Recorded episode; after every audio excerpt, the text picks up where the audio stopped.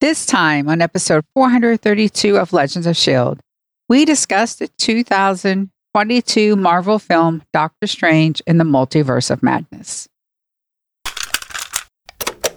I'm Anthony Bachman from All Things Good and Nerdy, a geeky podcast part of the Gonna Geek Network, just like the show you're checking out now. Shows on the network are individually owned, and opinions expressed may not reflect others. Find other fantastic geeky shows at GonnaGeekNetwork.com. You have been granted clearance by director Alphonso Mack Mackenzie. Stand by for a shield debriefing.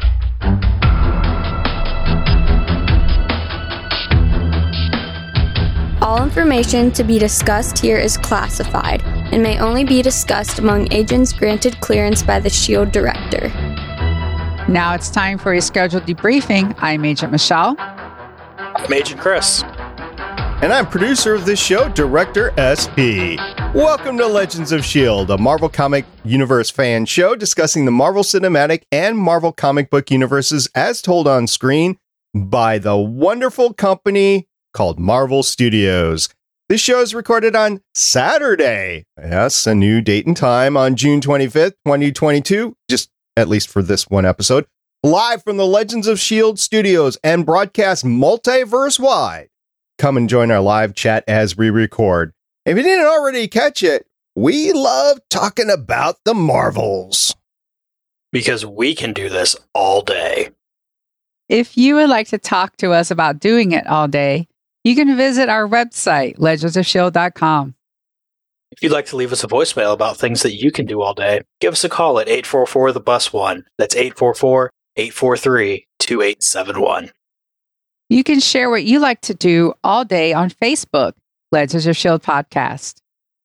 If you're going to be a little bit racier about it, you can probably head on over to Twitter and go to tag us at Legends of Shield. You can watch us at youtube.com slash geek. You can also head on over to our Discord server at gonnageek.com slash Discord, where at least one of us is probably around there all day.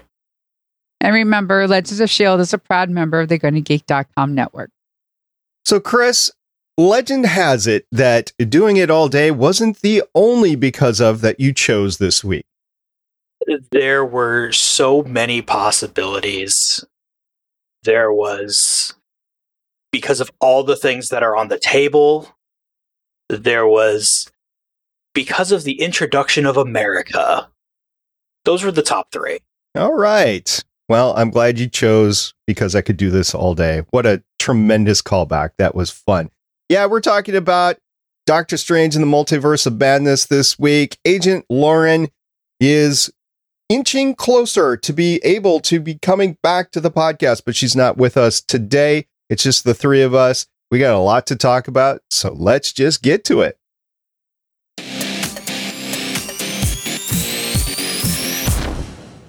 Doctor Strange in the Multiverse of Madness was released in theaters on May 6, 2022, and then on Disney Plus streaming on Wednesday, June 22nd, 2022.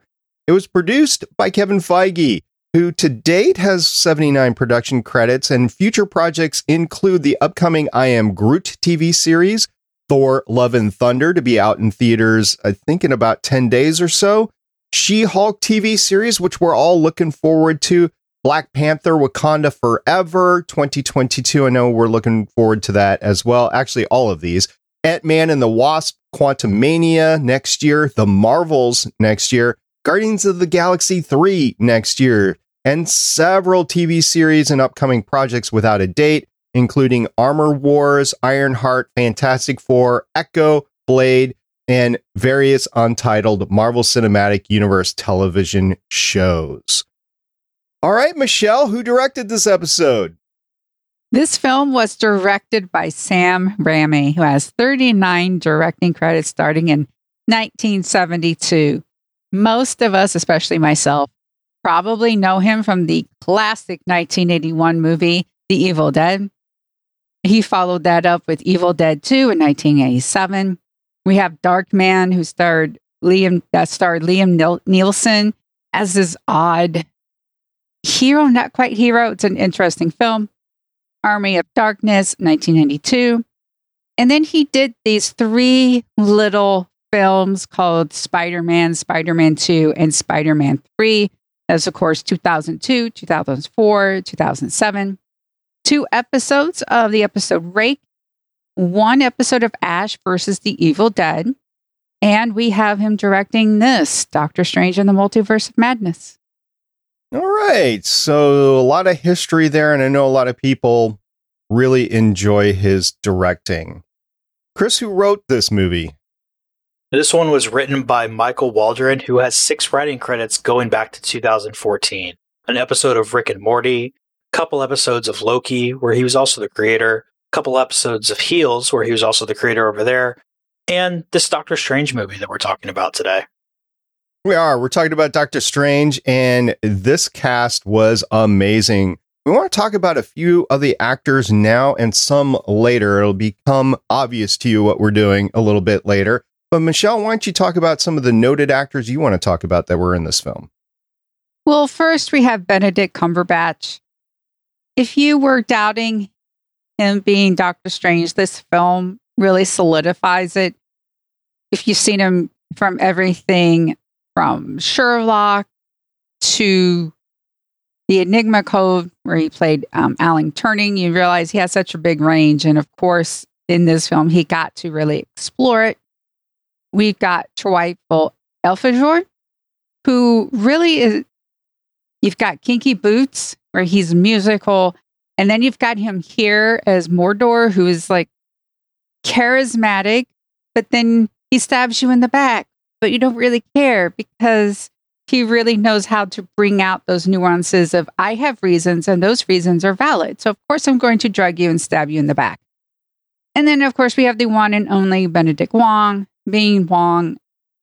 He's a delight in anything he is in. He steals every scene that he's in, and that's tough when you're in a scene with Benedict Cumberbatch and you're holding your own and you're outshining him some of the moments.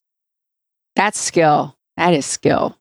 Benedict Wong has some ancient customs for skills. Yes. And even in real life, I would bow before him. I'm sure many people try. Chris, who are some of the actors that you want to talk about? First off, I really want to highlight what Xochitl Gomez did with this as America Chavez. This is the first thing I've seen her in. My wife said she was in a Netflix adaptation of the Babysitters Club books, and she was also good in that. I'm just gonna have to trust Kaylee on that one because I didn't watch it.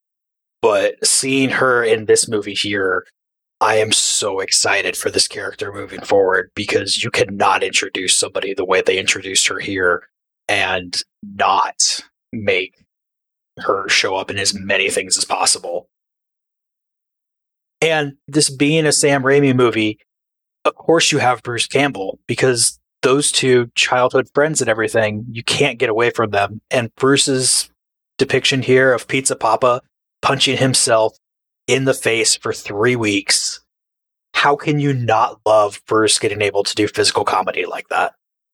I like both of these actors. First of all, in the comics, at least, America was part of the Ultimate 2 team, and that was my first exposure to her. And I've enjoyed learning more about her ever since. There was a short comic book run a few years ago that I purchased and I read, and I look forward to seeing her in the future. As far as Bruce Campbell, I know it's sacrilege because he's been in so much, but I most know him from the Burn Notice show, and he was fun in that and he brought all that funness into this. I know he's been in a lot. I'm looking at his IMDb credits right now. As an actor, he has 165 acting credits, including Archer and just a ton of voice acting and screen acting. But I just want to give a call out for Burn Notice. If you haven't watched that show, it's just a fun, campy show to watch in the background as you're doing other things. I don't even know where it's streaming right now, but it is well worth your time just to have on in the background.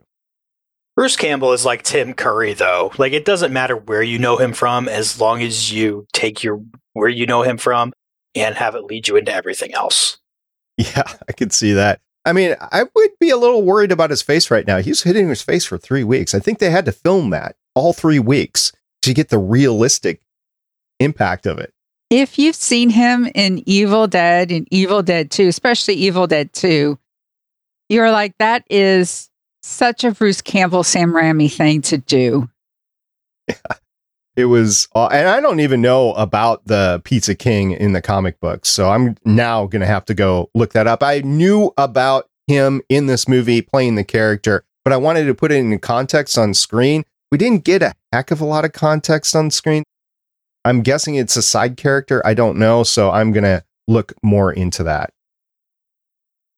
The actors I want to talk about, first of all, is Elizabeth Olsen. This movie starred her as much as Benedict Cumberbatch, and we'll talk more about her in the movie and what it means for her character, what it means for the MCU, and so on and so forth.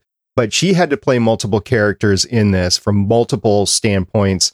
And I think she did a great job. And we'll leave it for there for now. But I wanted to note her in this film. I also wanted to note Rachel McAdams because I do enjoy her in all the films she's in, kind of typecast, but as Dr. Christine Palmer, we might see her again. We might not. I don't know. But if we don't, I did enjoy her in this movie. I enjoyed her character. And I do hope we see her again, but we'll see. And then I wanted to talk about Ross Marquand, who voiced the Ultron bots in the Universe 838. And he's noted here because he's done that before. He's also been the Red Baron or Red, is it Red Baron? In Endgame. Red Skull? Red Skull. Thank you. I'm sorry. I was just literally looking at the Red Baron's aircraft. So that's what was stuck in my head. Yeah, he actually played Red Skull when the infamous moment came where we lost Black Widow. So he did the Ultron voice for this film. So definitely a lot of characters, some more characters we'll talk about later, but I did enjoy the cast in this. No qualms with the casting whatsoever with this film. So the IMDb's description of this film is short and it says Doctor Strange teams up with a mysterious teenage girl from his dreams who can travel across multiverses to battle multiple threats, including other universe versions of himself, which threaten to wipe out millions across the multiverse. They seek help from Wanda the Scarlet Witch, Wong, and others. And it doesn't give away anything after that, but I'll tell you what, just so we don't get stuck in the mud talking about the ins and outs of what happened next, we have an exclusive and an epic exclusive synopsis written by our very own Michelle. And we are going to cover that right now. Chris, why don't you kick us off? What happened in this film? Well, we open up with a fight between Ponytailed Strange, America, and a demon. Ponytail Strange tries to take America's powers, which will kill America. However, the Strange dies, and after getting caught up by the demon, America makes a portal, and our Doctor Strange wakes up. Dear people, no matter how friendly you are with your ex, don't go to their wedding. During a conversation with Dr. West, Strange claims his actions were the only way they should have win. His way was the best way. Actually, an episode of How It Should Have Ended shows us that Dr. Strange had five viable options. The link is in the show notes. The wedding reception is disrupted by an attack. Strange whips out the cloak and flies down, impressing all the guests, upstaging the wedding, which is a faux pas because you don't outshine the bride on her wedding day. Strange, the cloak, and Wong fight the CGI monster octopus, doing incredible damage to New York City, aka the Avengers, what their motives are, MO, yeah. But eventually plucks out the monster's octopus eye and saves America. Chavez. We learn that dreams are not wishes your heart makes. Instead, dreams are glimpses into our multiversal selves. America's explanation about the multiverse sparks a unique conversation about Spider Man. Wong has read the manual that comes with being the Sorcerer Supreme, and Strange learns that the Book of Vishanti is real. America is reluctant to trust our Strange because of her interactions with the other Stranges. Our Strange buries Ponytail in a rooftop garden. And now it's time to cram a recap of WandaVision into the film. Strange visits Wanda. Wanda claims she's put the magic behind her. During a walk and talk, Strange disses the other Avengers and tells Wanda everything. He realizes his mistake when Wanda calls America by name. Wanda changes the pristine, calm apple orchard into a barren wasteland. She has the Darkhold, a book that corrupts all who use it. Wanda gives Strange an ultimatum Give me America or face destruction. Her plan? To go to another dimension. Why? Because her magic kids from WandaVision are real in all the other dimensions. At Kamar-Taj, Wong gives us a summary of the Scarlet Witch's power, which you don't want to see her angry because she can rewrite reality and take over everything. Wong orders Kamar-Taj to go into fortress mode, and masters from Hong Kong and London come to help and follow the ancient custom of bowing to the Sorcerer Supreme. Get that, Doctor Strange? Wanda comes and shares her pain of killing Vision, an action that had no meaning. After Strange blows the negotiation, Wanda stops being reasonable and demonstrates the Scarlet Witch's power. During an epic CGI battle, she destroys a lot of Kamar-Taj and kills many people. Wanda escapes Strange's mirror cage. We're supposed to feel for Wanda because she's lost her magic boys. During another CGI fight, America creates a portal. Strange and America fall through multiple multiverses. America claims she can't control her powers and reveals that she is the only America Chavez in all of the universes. During the search for Strange's other Strange, we meet Pizza Papa, who's going to hit himself for three weeks. A convenient device lets us see America with her moms and how a bee caused her to open a portal, sending her mothers into the unknown because superheroes can't have moms. We're in Universe 838. Mordo tells them about the dream walking spell in the Darkhold and drugs strange in America. Wanda dream walks into 838 Wanda, but gets distracted by being with the boys. Sarah destroys the 616 Darkhold, by threatening others, Wanda gets Wong to take her to Mount Wundagore, the source of the Darkhold spells. 838 Christine has locked up Strange, America, and the Cloak. This Christine knows all about the multiverse and magic. Strange is taken to the Illuminati, a panel with very interesting members. Mordo, the Sorcerer Supreme, Captain Carter, the First Avenger, Blackagar Boltagon, Keeper of the Terrigen Mists, and Inhuman King, Captain Marvel, Defender of the Cosmos, Fantastic Four member Reed Richards, and Professor Charles Xavier. We learn incursions are bad. 838 Strange created the Illuminati, and that the biggest threat to the multiverse is any Stephen Strange. 838 Stephen got corrupted by the Darkhold and found the Book of Vishanti. At Mount Wundagore, Wanda realizes it is a throne for the Scarlet Witch, who is meant to rule all. After getting a lecture from Wong, Wanda throws Wong over the cliff. 616 Wanda possesses 838 Wanda. Professor Xavier believes in our Strange and tells Strange about the place 838 Strange hid the Book of Vishanti.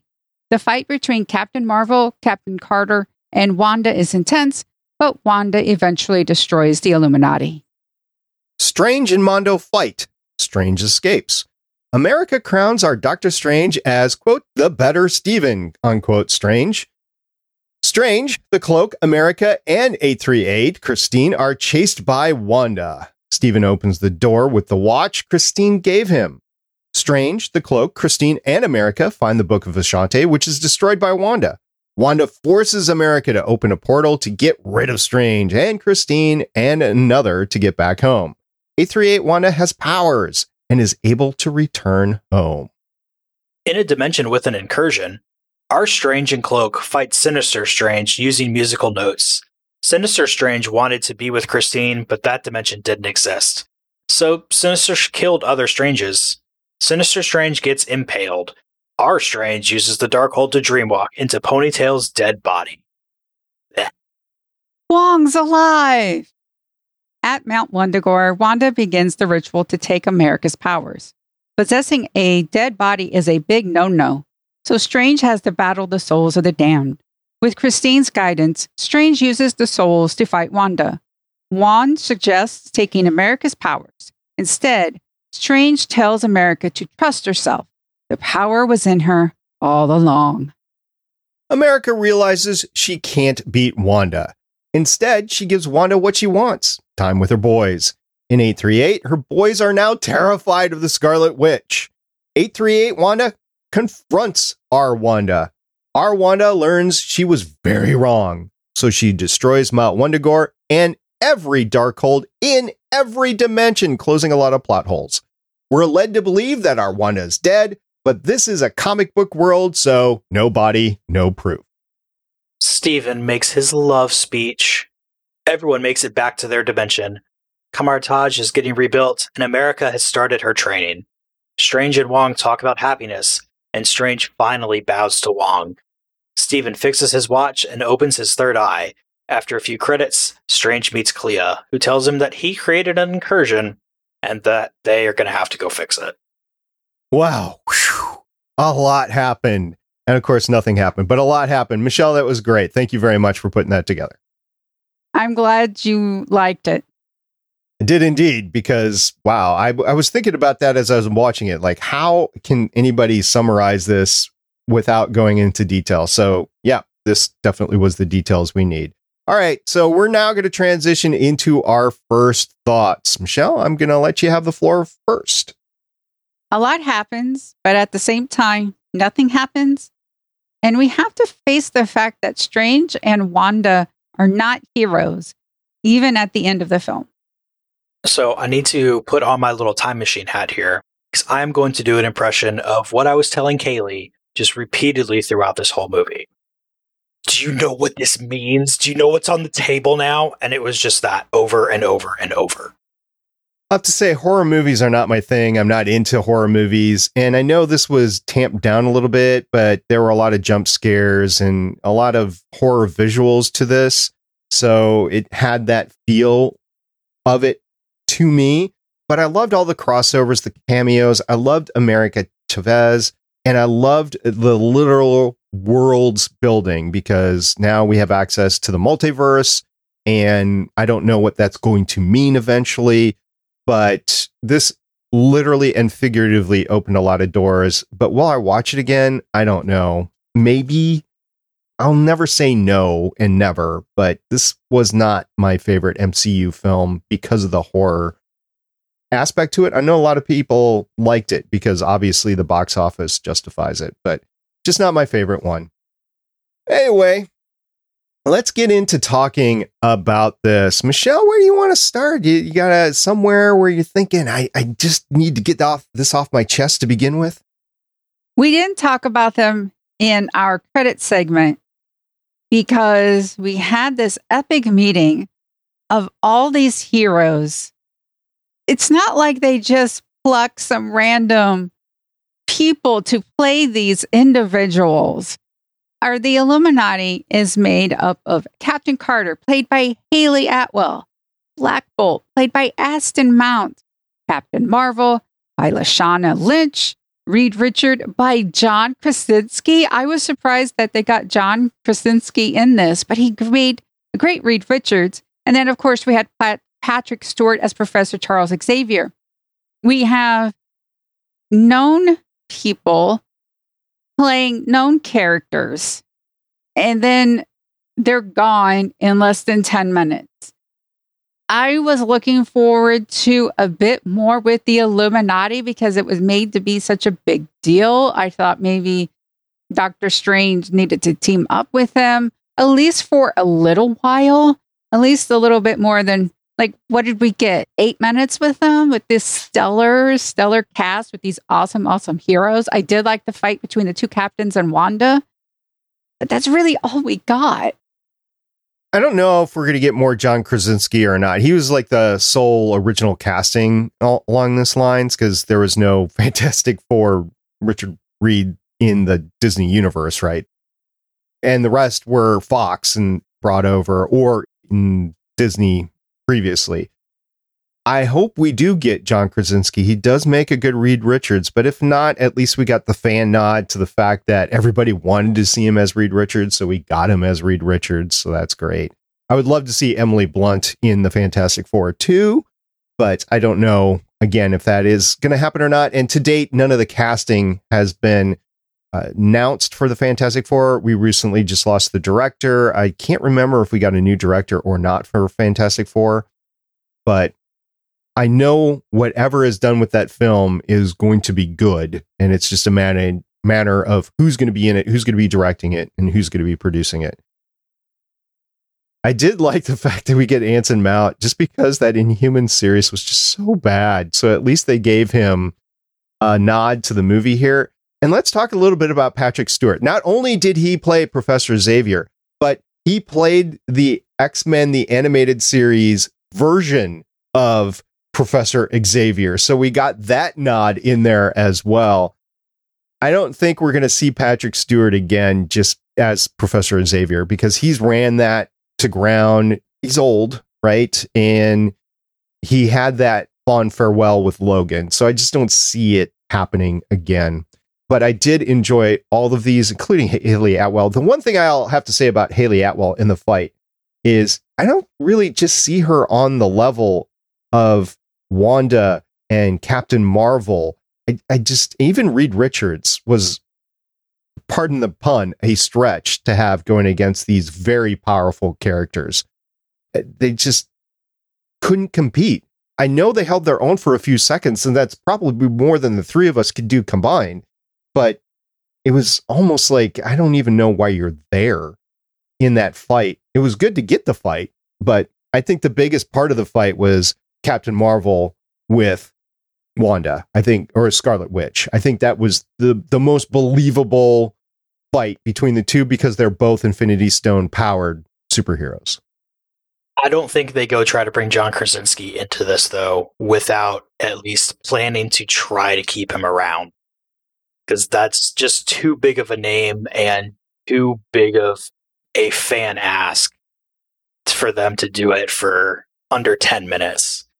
Everybody else, okay. I mean, you already have everybody having played those roles. In my dream scenario, I think we see Patrick Stewart again as Professor X, but in a like pass it off to somebody else playing the character kind of role and swap out which dimensions Professor X they're going to be using just because I think he's had so much fun with it. But one thing that I didn't even realize until this morning they played the X Men animated series theme song when he was coming out, which instantly, when I realized it this morning, I had another little freak out moment with Kaylee, and they got the rights to be able to use it in this movie, which means there is a pretty good possibility that they could have the rights to do something with it for the X Men 97 cartoon coming out. Oh, just the music itself? Yep. Yeah, that'd be awesome.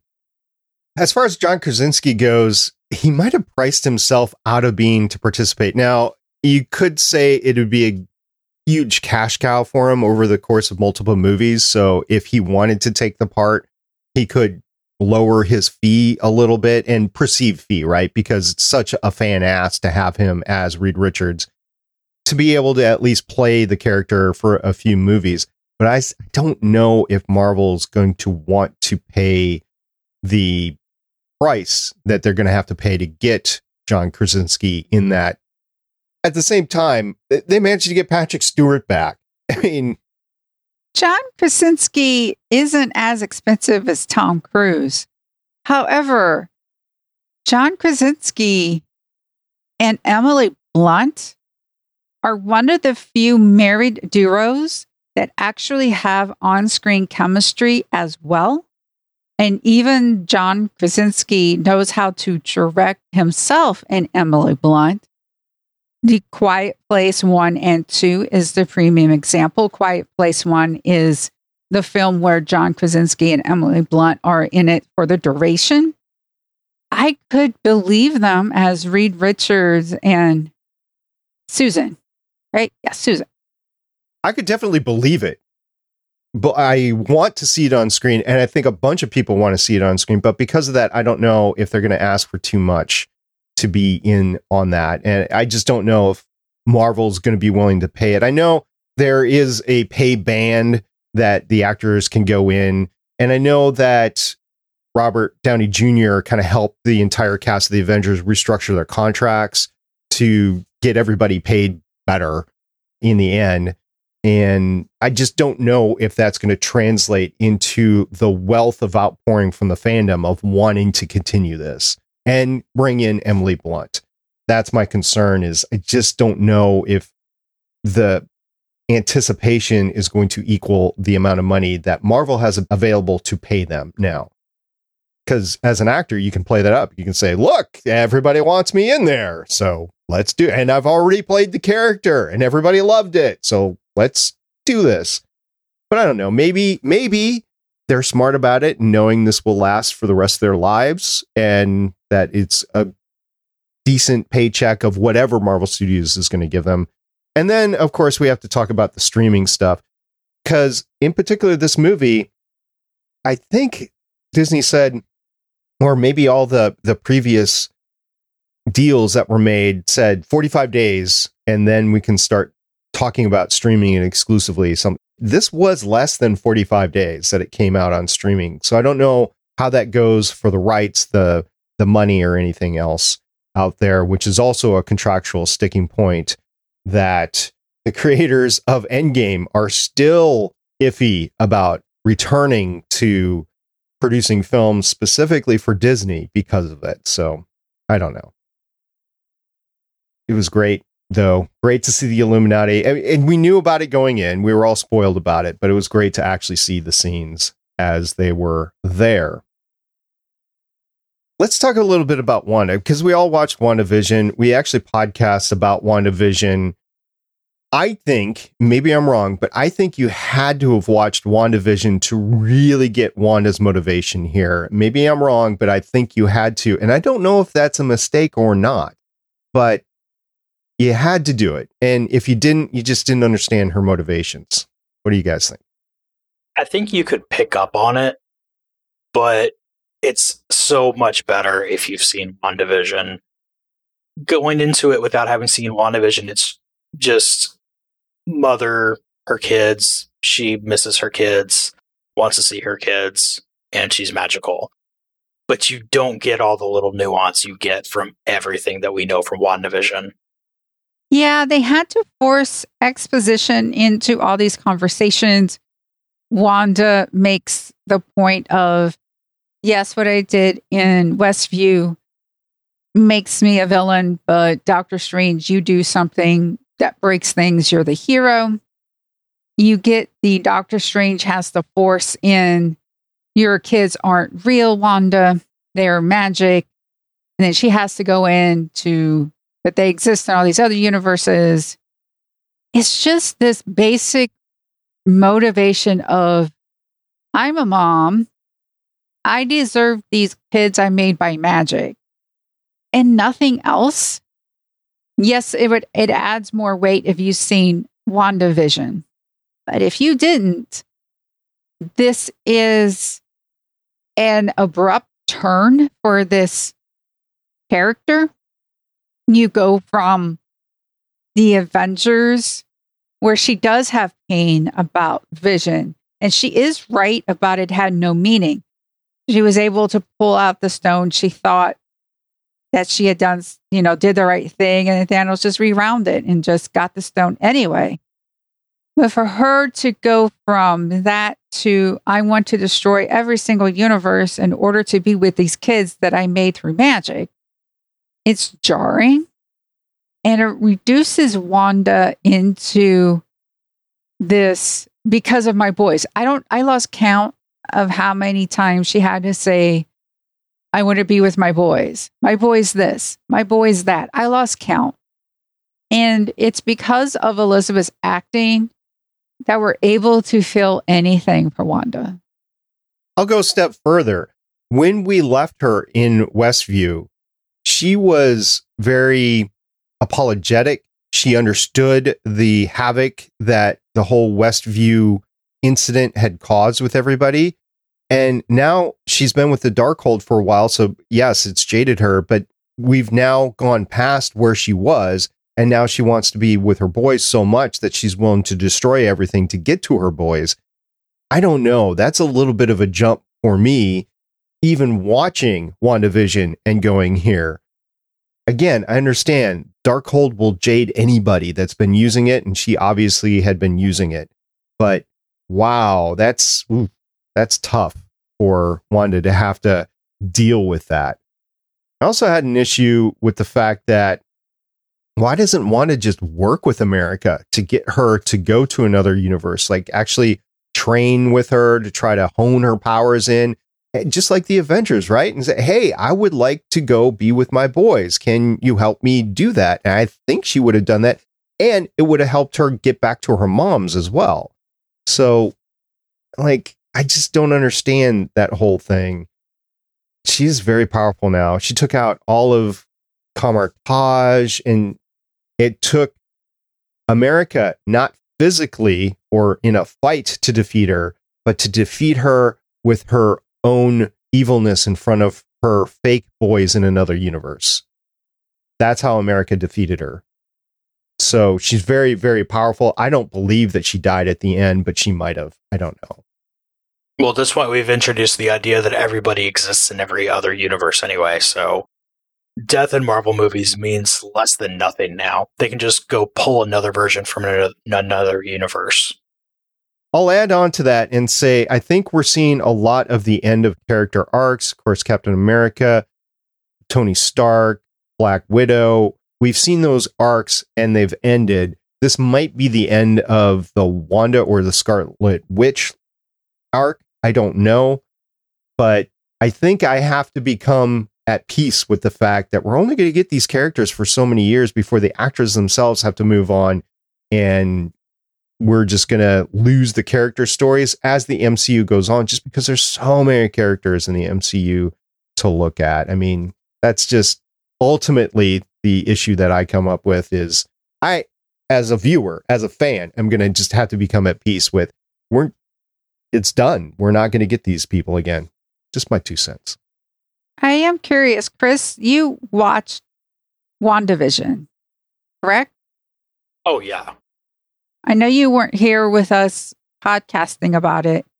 So, how did you feel about seeing Wanda go from that into the movie? Was it jarring for you or what else?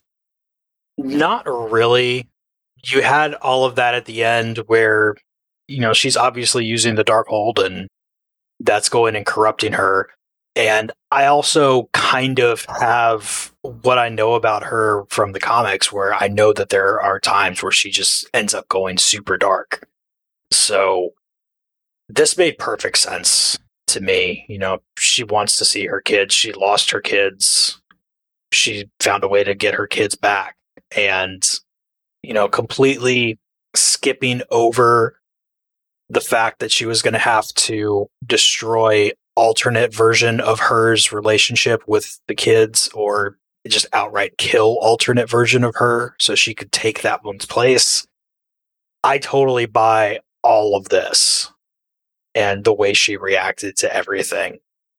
In the comics, one of the stories with her ends with her abolishing, just erasing from the universes all the mutants by whispering, We're mutants spoiler from a story out there, but she does that, and then there's just a loss of a lot of mutants out there. I don't necessarily think that that's a storyline that they could bring her through if they want to maintain some sort of cohesiveness to the comic book stories in the future. So again, I don't know if we're going to see her again or not. If we don't, Elizabeth Olsen has had a heck of a ride and she's shown us a lot of emotion. She's shown us a lot of great acting. There was that terrible thing that happened with Vision, which she mentions again. I don't know what's going to happen with that. In the future, if we get her back again, it's going to be fun. It's going to be good because she's such a good actor. She'll take a, a terrible storyline and she'll turn it on its head. But hopefully, it won't come to that. It was interesting. Uh, it made me think over and over again ever since I watched it for the first time Wednesday night when Doctor Strange, when Benedict Cumberbatch basically said, dreams are windows into the lives of our multi universal selves.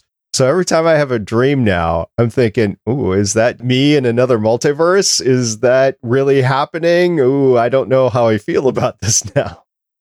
Well, I definitely don't like it because totally legit story here. Last night I had a dream where my wife and I had a house that somehow had a pet polar bear in it, and people didn't believe us that the polar bear would eat them. And so they would go in and try to visit the polar bear, and then they would get eaten. Could you have dreamed of sloths instead? Maybe? I tried. That whole house was weird, though. We don't have time to get into that here, but if that house ends up being real somewhere, I feel really sorry for the people living in it. Yeah. All right. Uh, so, Michelle, you had a note here that I want to hit now was that both Doctor Strange and Wanda had storylines that they were manipulating and they were doing. I, I, Wanda mentions it. How do you get to do what you did and you're a hero and I do what I am and I'm a villain? But there was also the whole Spider-Man thing. So yeah, just a lot of these super powerful beings doing a lot of stuff to us, and I don't know if they're necessarily being held accountable. They basically do the same thing. Wanda took over minds, for Westview manipulated their lives. Then, on a bigger scale, Doctor Strange messes with everybody's mind across the world in order to get rid of Peter Parker, which is glossed over in the film. He says, America asks, Do you have any experience with the multiverse? Doctor Strange, oh yeah, there was this thing with Spider Man. Wong glosses over it as well. I know this a this is a script thing, but they are both not heroes. And Strange manipulating the entire world to erase Peter Parker means he had to alter everyone's reality in some sort of way. And if you're thinking, well, it doesn't need to be the entire world, Michelle, yes, the entire world learned that Peter Parker was Spider Man. So no matter if you're in America or Australia or in Nairobi or Japan, you probably heard about this news. So everyone had to be manipulated. And it becomes this quirky little conversation about whether or not Spider Man shoots webs from his butt. I hope not, by the way. I hope we don't have to see that on the screen. I'm interested in seeing that on the screen now. I don't know how they could have brought it up. And the reason why I don't know how they could have brought it up is because you've told everybody to forget. I guess maybe you could remember that you told everybody to forget who Spider-Man was, but you remember that you made that spell. That would be the only way that I could see it bringing it back. Remembering the spell, but not the essence behind it. That too meta? I can see it working. Just like blurry face over who you're talking to as you're doing the spell. Yeah. So I don't know if we'll ever get to see that again. And I don't know what that means for the Spider Man universe. What I do know in this film, we got a bunch of nods to the comics. We got all the Doctor Stranges out there. We've got all the universes that they were jumping through. And I ran into some research that told me all of this. You guys ready to run down a couple of lists? Sure. Yes. Let's start with the Doctor Stranges. And help me out if I've left anybody off the table here. We start with Ponytail Defender Strange, and we kind of end with him too, with the dead Ponytail Defender Strange. We also get the 838 Strange that the Illuminati killed, and we saw that in a flashback. We got Sinister Strange, we got Zombie Strange. So those were the four Stranges in addition to the Strange, our Strange, the, the now 616, and that's a whole other conversation our universe in the MCU is now na- labeled 616. But those were the four Stranges. And Strange Bearing Strange was a site that I don't know what kind of ordinance that would actually be okay with, but in the end, we don't have to worry about that corpse being found because then Defender Strange left. So we don't have to worry about him being found. Anyway, those were the strange as I remembered seeing. Did you guys remember seeing anybody else? Do you have a favorite? I think my favorite was Zombie Strange. Just seeing the Zombie Strange from the What If show pop up here in live action stuff. That was just so cool how they pulled that off. And just the dichotomy there between Doctor Strange being the grossest, most disgusting one that you saw visually, but he ended up being the sweetest one, telling America, just this is you. You need to go finish this off. I believe in you. I thought was really cool. I like the cape, well, the cloak, but the cloak, whenever the cloak is with a Doctor Strange, so I guess by proxy, our Doctor Strange, because the cloak, I'm sorry, but to me, the cloak is an entity among itself, which is why in the synopsis, I said Doctor Strange, Wong, and the cloak fight the monster because the cloak ends up going by itself to save America and doing other things, smacking Doctor Strange back. So, my favorite is the cloak, which means it's our Doctor Strange. I can't argue with that. I mean, the cloak was awesome. I wanted to bring up the cloak too. Cloak's doing its own thing, saving America, as you mentioned, and just being a. Uh, got damaged, but Christine actually fixed it. So we have a fixed cloak out there. I think it's great. I'm glad we still have the cloak. I'll add the, I don't know what to call it at the very end because I think we're a little bit off script when we get Strange with the third eye at the very end when he kneels down in the street and grows the third eye, which would be weird if I was anywhere around there, by the way. I mean, if you see a superhero walking down the street, it's not like Avenger Con. You just don't want to be near them. So I would cross the street to go to the other side because you never know what's going to happen when you're within proxy of them, right? But in this particular case, he uh, grows the third eye. I don't know. Don't know what this means. I don't know what strange we have now. I mean, it's our strange, but I don't know is good. Is he bad?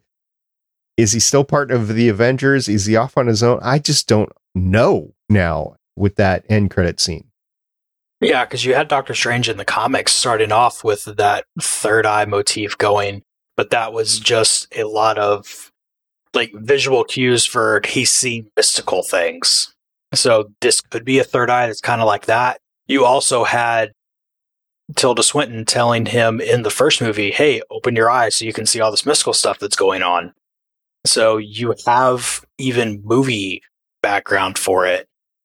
But then you also had Sinister Strange with his third eye after using the Darkhold. So, which one are we getting? Right. I got the other list here, all the universe. I did not write these down. I did. I, it was went by so fast for me that I was like, ah, I need to look this up. So I did a little research. The direct.com had an article of the 14 universes that were shown in this film. So I'll just go down the list and you guys can talk about your favorite ones after we're done. The Living Tribunal Statue World, the Onslaught Canyon World, the Honeycomb World, the Mirror World, the Cube World, the Paint World, you don't want to get stuck there because it's really hard to eat, the Comic Book World, the Post Apocalyptic World, the Underwater World, not to be confused with the Kevin Costner film, the alt New York world, the pipe world, the Savage Land world, which I think we're going to eventually get in the MCU. We'll talk about that. I know the Wanderers is part of the future for the MCU, and the Hydra world, like Hydra, like Shield, Hail Hydra world, and of course the Universe 838 that we spent the most time in. So, out of all those, even though we saw many of them just for a few seconds, Chris, which is your favorite? I'm assuming here that what you're calling comic book world is the one where they were animated, right? Yes. I think Marvel actually officially came out with the names of these and the direct was just reposting that. So they called it comic book world, but yes, that was the animated world. As long as we're talking about the same thing, I'm fine because I think that was my favorite. That brings what if on the table, anything that happened there, on top of the fact that you have the same zombie strange that brings anything else animated potentially as canonically connected to the MCU, which means X Men 92 and X Men 97. That's how we can get our mutants. I want to know how you live as paint. I don't know. I mean, America said it's very difficult to eat, so I don't know how you can exist. But yeah, that was kind of strange. The one that I queued in on, it kind of looked like Portal World was Pipe World, and I, the description was like it was Tony Stark tech going on everywhere. But that was the one that I was like, oh, I wonder what this is because it looked like the most futuristic to me and stuff like that. The one that looked most horror to me was the Cube World, where the you know their faces were all cubed and stuff like that. I know that's probably like a Minecraft thing or something like that, but I was like, yeah, that would, mm, I don't know how that would work. Mm. Yeah, they're just living in an 8 bit. I'm used to it. Yes, you are. PlayComicsPodcast.com. So we've been talking about this, and I please forgive me for calling it this, but stupid Darkhold book for years on this podcast. And the fact that we had multiple copies of the stupid Darkhold out there and what it meant and were we okay with it and everything. We have multiple conversations on it. This film basically took it off the table because Strange literally said Wanda destroyed every version of the Darkhold out there. So now we don't have to worry about is this the Darkhold that is in this property of Marvel? I think it was a good way to close all those loops off. Mm, I'm treating it like a dead body. We didn't see them all destroyed. You could have it pop up later. Okay. Or he could just be wrong. Well, we saw the one that Doctor Strange was using to that was destroyed. And it does. If you've watched The Runaways and if you watch Shield, destroying them on those two properties, it closes that hole because we were always speculating is that the same dark hold? Is the does the Darkhold manifest differently depending on who's wielding it? We had a lot of ideas as to what it was and now by destroying this mountain we don't have to worry about it anymore. I like that. I like just letting it go. Like, okay, we're we're done with it and we can go along with the future. But Chris is right. We didn't physically see all of the Darkholds. They didn't like pop up a graphic with the the 14 universes they showed and then the Darkhold just being destroyed in all of them. So yeah, I get you, Chris, but I'm in my head canon, they're all gone. because it just makes everything fit together a little bit better in my mind. Even that being said, for me, I don't think we're going to see the Darkhold again for a while, if we ever see it again. Yeah, even the Vishanti, at least the one Vishanti. Well, is there only one? Anyway, it was destroyed, so kind of hard to have a Darkhold without a Vishanti. You have to have something to balance it out with, otherwise, it just becomes too powerful, and that's the end of the story. In the end. All right, Michelle, did we leave anything on the table for you? Is there something you want to explore a little bit more here? One of the things about this film, it was interesting. We had all these horror elements, which is why Sam Raimi is a good choice. The fact that he was also able to get Benedict Cumberbatch to act against Benedict Cumberbatch, that was fascinating to watch. But for some reason, this story ended up being about these little moments. Wanda 616 Wanda meets 838 Wanda. 838 Wanda touches her cheek. And now our Wanda is like, oh no, I did a bad thing. I got to fix it. Doctor Strange tells America, trust in yourself. And America's all of a sudden, yeah, I can, I could do this. There's no natural progression it's just Wanda doing bad thing, doing bad thing, doing bad thing. Oh, now I realize it. America not understanding, not uh, not understanding, and all of a sudden, Strange being like the Witch of the North from Wizard of Oz, saying you could have gone home anytime if you just believed in yourself. Then click the shoes. It would have been nice to have had a more organic way, but it is what it is. Yeah, we can't change it. Chris, is there anything that you left on the table so far? Marvel has been doing a really good job getting diversity of characters and actors in lately. We're seeing it with Miss Marvel, where you finally have a Middle Eastern superhero.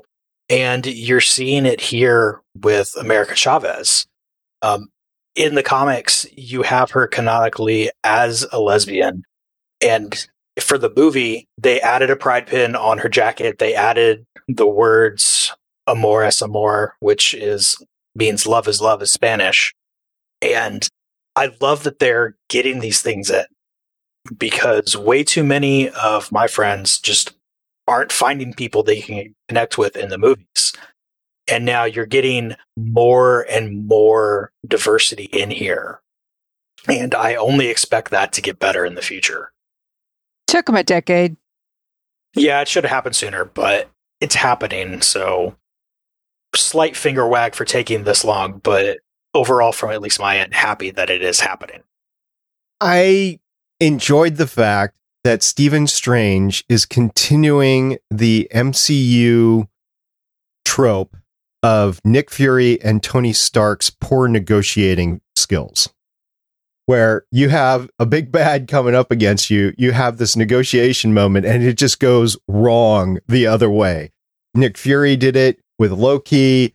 Tony Stark's done it multiple times, and it just doesn't work any of the times, right? It just ends up in a big fight right away. And Stephen Strange with the Kamar-Taj negotiating moment, you know, Wong basically said, "Yeah, don't screw it up. You got every, the whole universes are counting on you." He goes up there, he screws it up, he comes back down. He's like, "Okay, guess we got to go into fortress mode now." And Wanda just tears everything up. So yeah, Doctor Strange is continuing that long earned tradition in the MCU of poor negotiating skills. I think they got to teach that at Avengers skill. But then there wouldn't be a movie. Fair. Also, I don't think he could have done a good enough job to keep her from attacking. She was hell bent on it, literally and figuratively. Yep. All right. Well, I'll just end with this. I started with this. I don't know if I'm going to watch this one again. There's a lot that happened, and there were some good things that happened, but just horror is not my thing, and all the jump. So now, the once that I've seen it, the jump scares are just not. They're not a big deal anymore. But it's like I, I don't want to relive the whole jump scare thing. So that and the horror in general, just not my cup of tea. Not that this is a bad movie. It's just not my cup of tea. So I don't know if I'm going to be watching it again. So I, I don't know if you guys are or not, but it's on Disney Plus. You can watch it as much as you want. You just got to make sure you put the right things in your tea before you watch it.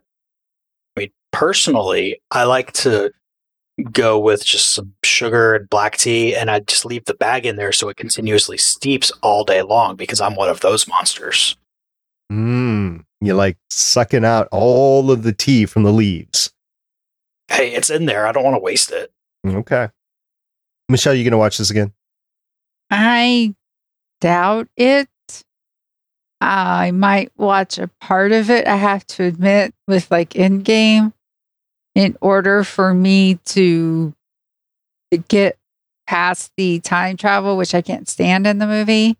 I just kind of like to watch the last 40 minutes, the fight where, and then I tear up even now on your left. It gets to me, but only if I skip to that part. Yeah. And we did have the I could do it all day comment that Chris pointed out at the beginning of the of the podcast. I I like the nods. I do. I like the world building. I'm glad they did all that because otherwise I would have been like, why did I watch this? So yes, I I did enjoy those parts of it. It was just a horror film. I'm just not going to do it again. All right, is that it for everyone? Last call. It's Chris. Are you going to watch it again? I'll probably end up watching this again, but how often really depends on what movies come after. Because if it's a bunch of teasing for things that don't happen, then I might watch it again just because that's the only place I'll get it.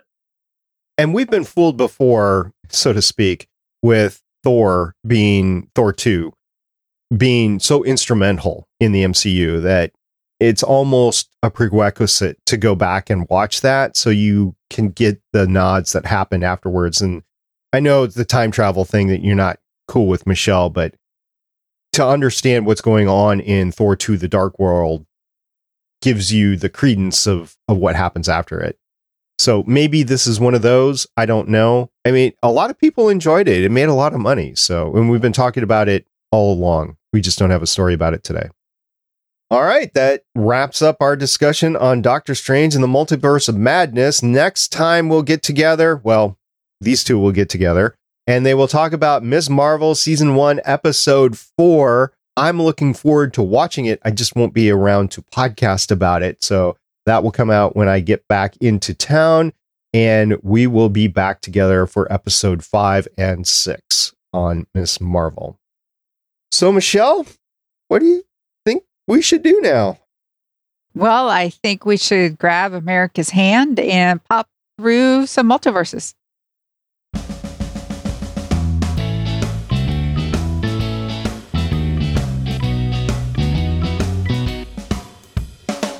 Thank you, everybody, for being with us. I know a lot of you have a lot to say about Doctor Strange. If you want to comment on this, either on our Twitter account at Legends of Shield or on our Discord server, which is at gonnageek.com slash Discord, go ahead, leave a comment. We will talk about it in the future because I know a lot of you have a lot to say about Doctor Strange. Yes, thank you for downloading us and consuming our content. We know you are busy and we always are grateful you take time out of your day to consume our product.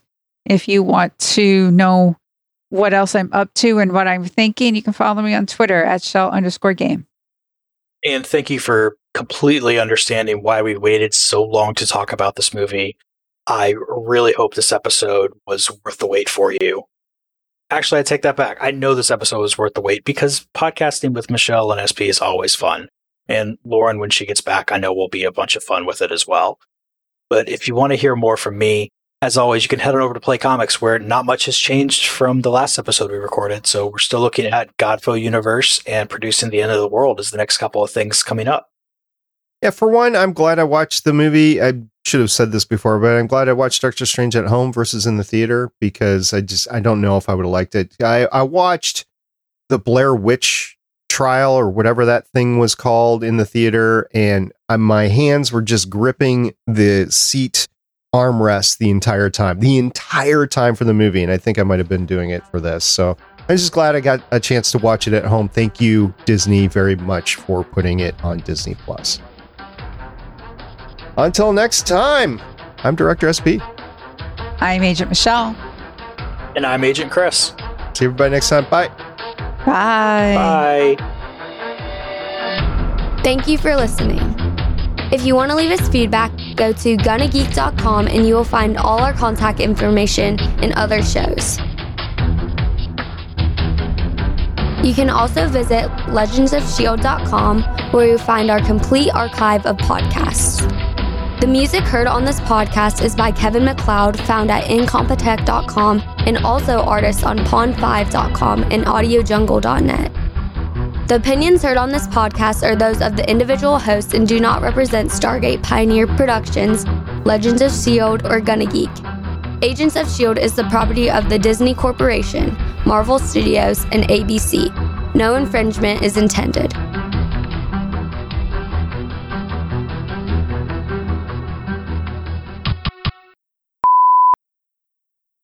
Going to go ahead and hit record just so I don't forget to hit record because hitting record is necessary. That is a wonderful idea. I should follow your example. The way we podcast, yes, it is necessary. Are you getting to play with it yet? no, it's in my hands if you call that playing, but no, I haven't hooked it up yet.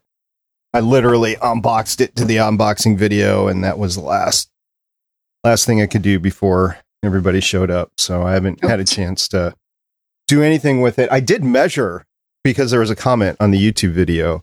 I measured the height with the dust cover, which came in to be three and five eighths inches. Were they curious or did they think it was too tall? I don't know. They didn't mention if it was too tall or not. Somebody asked what the height was with the dust cover and that the unit itself was 3.3 inches. And I measured it and it was very scientifically too.